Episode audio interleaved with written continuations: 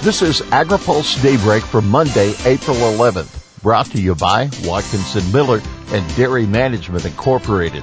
Good morning, I'm Jeff Nalley. Here's today's headlines. War endangers Cuban wheat supply. Senators named to competes conference and crop insurance scheme in Kentucky. Vilsack positive for COVID-19. Ag Secretary Tom Vilsack says he's tested positive for COVID-19 after experiencing some mild symptoms. Vilsack and USDA announcing the news on Saturday. The Secretary is fully vaccinated and boosted and will isolate in accordance with CDC guidelines and will return to the office after testing negative for the virus, USDA said. Forestry Service Chief Randy Moore will fill in for Vilsack at an event in Colorado today where administration leaders will discuss the benefits of the infrastructure package to rule America. Ukraine war threatens Cuban wheat supply. Cuba gets much of its imported wheat from the Black Sea region, but the war in Ukraine has cut off much of that supply. Cuban Agriculture Minister Ydael Perez Brito tells AgriPulse, stressing that the country is looking to diversify its imports. Countries like France and Canada also ship wheat to Cuba, but those imports have gotten very expensive, adding to Cuban concerns. The U.S. exports almost no wheat to Cuba. The U.S. partially lifted its embargo on exports to Cuba about 20 years ago, but it remains illegal to provide credit to Cuban importers. A Cuban government import official says Cuba is routinely given about a year to pay Canadian wheat exporters.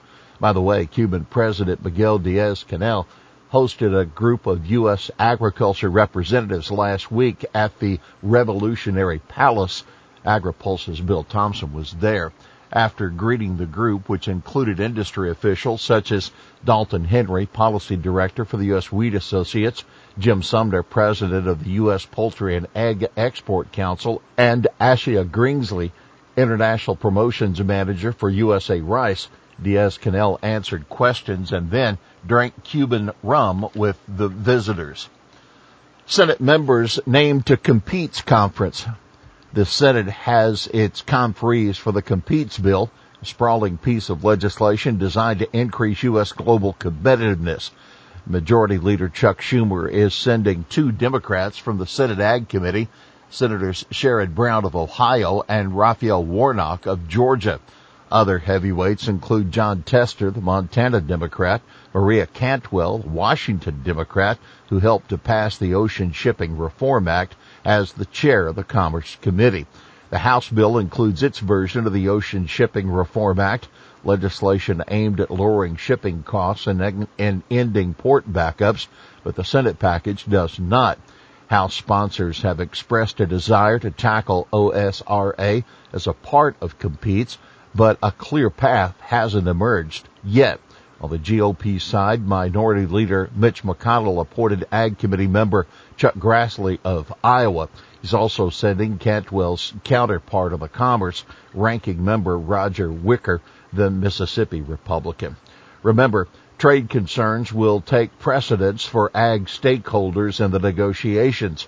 Also in the House package are reauthorizations and adjustments to the generalized system of preferences and trade adjustment assistance. GSP lapsed last year and TAA will take later this year. The Senate bill addresses the GSP, but not TAA. We'll have more AgriPulse Daybreak after this. Located in Washington DC, Watkinson Miller has been providing legal services to the agriculture industry for more than 30 years. The attorneys at Watkinson Miller possess a unique combination of knowledge, skills, and experience working with commodity boards and their partner organizations and the U.S. Department of Agriculture. Watkinson Miller is proud to serve the agriculture community by delivering top quality legal services that achieve cost effective results. Welcome back to AgriPulse Daybreak. Kentucky tobacco farmers, insurance agents plead guilty in crop insurance scheme. More than a dozen tobacco farmers, a tobacco warehouse owner, and several insurance agents have pleaded guilty to participating in a $40 million crop insurance scheme. According to the FBI, the farmers would often raise good quality tobacco, but report a ruined crop to private insurance providers and the USDA. The agency said the participating insurance agents and adjusters would get kickbacks for helping the farmers. Because of the case, USDA's risk management agency has updated its tobacco policies and is now requiring farmers to destroy all unsaleable tobacco crops with their insurance adjuster as a witness. Monsanto resolves cases in Missouri State Court for stalling trial. Monsanto has settled Roundup exposure litigation that had been scheduled for trial in Missouri State Court today as the company tries to resolve thousands of cases that remain active following its large-scale settlement two years ago. We are pleased that the Neal case has been resolved as a part of our continuing work to settle the Roundup litigation on reasonable terms. Bayer, which bought Monsanto in 2018, said the matter involved three separate plaintiffs. Bayer continued, although the company may settle individual cases, it will not entertain further inventory settlement discussions with plaintiff lawyers that are representing a substantial number of Roundup claims. Now that the Supreme Court has requested input from the Solicitor General in Hardeman. Bayer has filed a petition in the Supreme Court seeking review of a Ninth Circuit Court of Appeals decision that found the Federal Insecticide, Fungicide, and Rodenticide Act does not preempt state law negligence claims.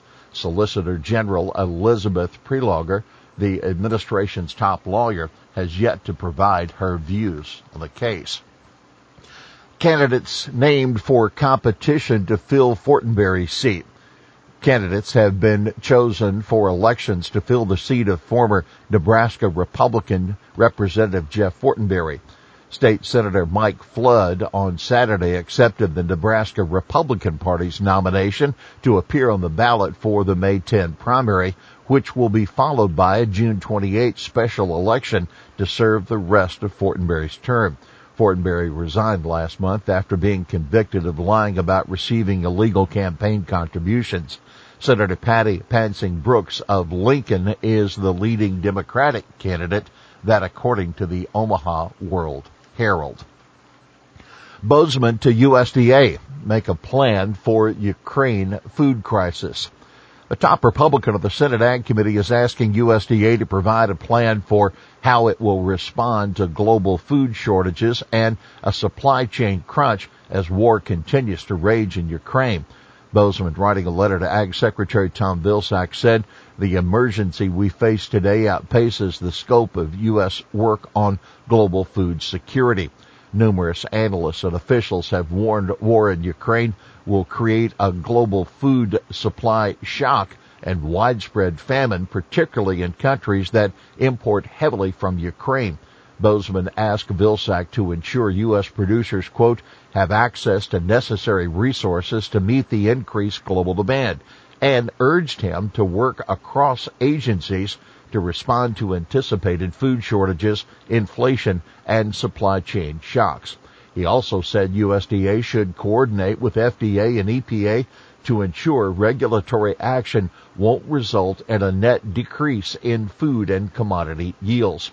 He asked Vilsack to provide updates to his office every two weeks. Here's today's He Said It. Cuban cigars don't cause cancer. They cause jealousy. That Cuban President Miguel Diaz-Canel, who hosted representatives of U.S. ag groups last week. Well, that's Daybreak for this Monday, April 11th, brought to you by Watkinson Miller and Dairy Management Incorporated. For the latest news out of Washington, D.C., visit agripulse.com. For AgriPulse Daybreak, I'm Jeff Nalley.